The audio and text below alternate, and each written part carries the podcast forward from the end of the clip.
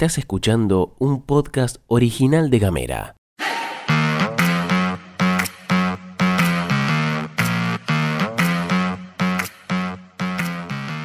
Hoy es lunes 5 de junio y tenemos varias cosas para contarte. Bienvenido y bienvenida a la pastilla de Gamera. En 7 minutos. En toda la Argentina. Estas son las noticias para arrancar la jornada.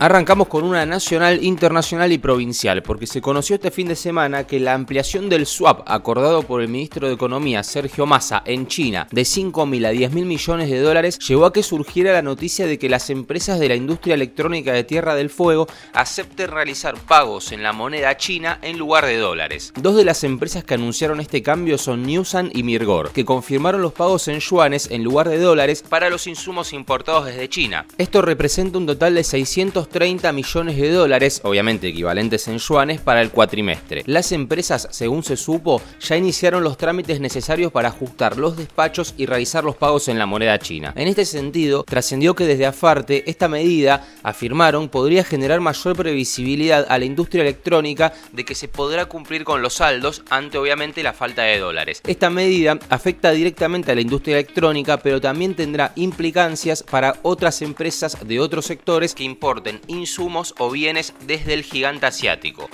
Y ahora sí, nos venimos full full a Tierra del Fuego porque se conoció que el sindicato judicial del CEJUP va a hacer un paro de 24 horas para mañana debido a demandas salariales. Esto lo confirmó Alicia Ponce, dirigente sindical. Sin embargo, el paro no cuenta con el respaldo del otro sindicato, que es la Unión de Empleados de Justicia. Ponce, en este sentido, lamentó la falta de avances en las demandas salariales y acusó al sindicato de la Unión de Empleados de Justicia de no representar adecuadamente a los trabajadores y de tener al patrón y al empleado en el mismo sindicato. Obviamente, hablando de Ernesto Nene Loeffler, juez del Superior Tribunal de Justicia, a él lo denominó como afiliado VIP. Además de criticar a Loeffler por su manejo del sindicato, mencionó también Ponce el caso de César Hernández, que hace rato venimos mencionando acá, destacando que la justicia no investiga a la justicia y que Césari ha sido objeto de numerosas denuncias internas en el pasado. Ponce expresó su indignación por el hecho de que una persona tan cuestionada siga ejerciendo como juez y cambiamos de tema y le damos continuidad a la situación que vive la comunidad educativa de la Cayuchenen porque ante la falta de acciones para mejorar la situación de la escuela recorrió una invitación, una convocatoria a docentes, familias, amigos, allegados y a toda persona a una marcha a favor de la escuela especial para este martes a las 11 horas. A través de un comunicado público se afirma que este llamado es en reclamo por las condiciones edilicias y por un estado ausente frente a las necesidades de quienes más lo necesitan. La convocatoria, como usted decía, arranca el martes a las 11, desde la escuela hasta la casa de gobierno. Además, las familias de la Cayú entienden que esta problemática atraviesa a todas las escuelas provinciales, por lo que convocaron a la comunidad educativa de todas las instituciones a sumarse a la marcha. En diálogo con Radio Provincia, Majo Pasos, que forma parte de la comunidad de la Cayú, declaró esto. No vamos a permitir menos, menos que lo mínimo que corresponde por ley. Una escuela segura, continuidad en la, en, la formación, continuidad en, la, en, en, el desarrollo pedagógico, continuidad de clases. No es más ni menos que los pibes puedan ir todos los días a la escuela. Horario completo, sin evacuaciones, sin pérdida de monóxido de carbono, sin maestros intoxicados, sin pibes lastimados porque se rompió un vidrio o sin inundaciones en aulas porque te llueve agua del techo a través de los plafones porque eso no puede ser una realidad en Tierra del Fuego. Eso mm. no lo podemos permitir como sociedad, ni en la escuela Cayuchenem ni en ningún otro establecimiento educativo y le damos paso al minuto deportivo en la pastilla de Gamera de la mano de Cime Gutiérrez. Muy pero muy buenos días, ¿cómo estás? ¿Cómo te va? Se hizo el lanzamiento del Gran Premio de la Hermandad este fin de semana, fue el lanzamiento oficial de la edición 68 del Gran Premio de la Hermandad que se llevó a cabo este viernes por la noche en el quincho del Autódromo Ciudad de Río Grande y que contó con una gran cantidad de público presente.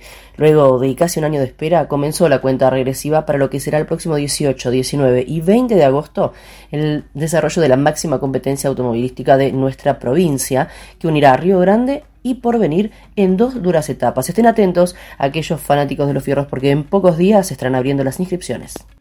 Según datos de la Confederación Argentina de la Mediana Empresa, CAME, las ventas minoristas de las pequeñas y medianas empresas, es decir, de las pymes, experimentaron una baja del 2,8% en mayo en comparación con el mismo mes del año anterior. Esta caída marca el quinto mes consecutivo de declive y además representa el mayor descenso registrado en 2023. Con este resultado, las ventas minoristas acumulan una disminución del 1,7% en los primeros cinco meses del año. Si lo medimos en términos mensuales, es decir, el mes de mayo contra el mes de abril, los negocios también registraron una disminución del 1,2%. Según informa el informe, valga la redundancia de la CAME, el sector comercial fue afectado cada vez más por la pérdida de poder adquisitivo de las familias debido a la inflación. Según el relevamiento, la mayoría de los negocios informaron aumentos significativos en los precios de los productos y además el 56% de los comercios tuvo problemas para reponer su stock debido a demoras o cancelaciones por parte de los proveedores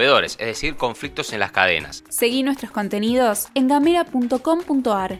Llegamos al final de la pastilla de Gamera, te deseamos que tengas una excelente jornada de lunes. Voy con dos cortitas y al pie si seguís el desarrollo y el caminito de los jugadores de la selección argentina de fútbol en sus respectivos clubes. Confirmadísimo, Alexis McAllister, el mega crack de Alexis McAllister, va a jugar en el Liverpool la próxima temporada. Y si también venís siguiendo pasito a pasito qué pasa con el mejor de todos los tiempos, Lionel Andrés Messi, que acaba de irse del PSG, bueno, te cuento que aparentemente la Liga Española aprobó el plan de viabilidad del Barça.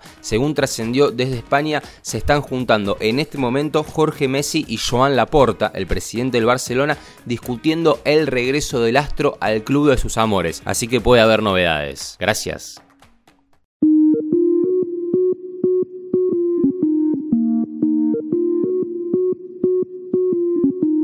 Estás escuchando un podcast original de Gamera.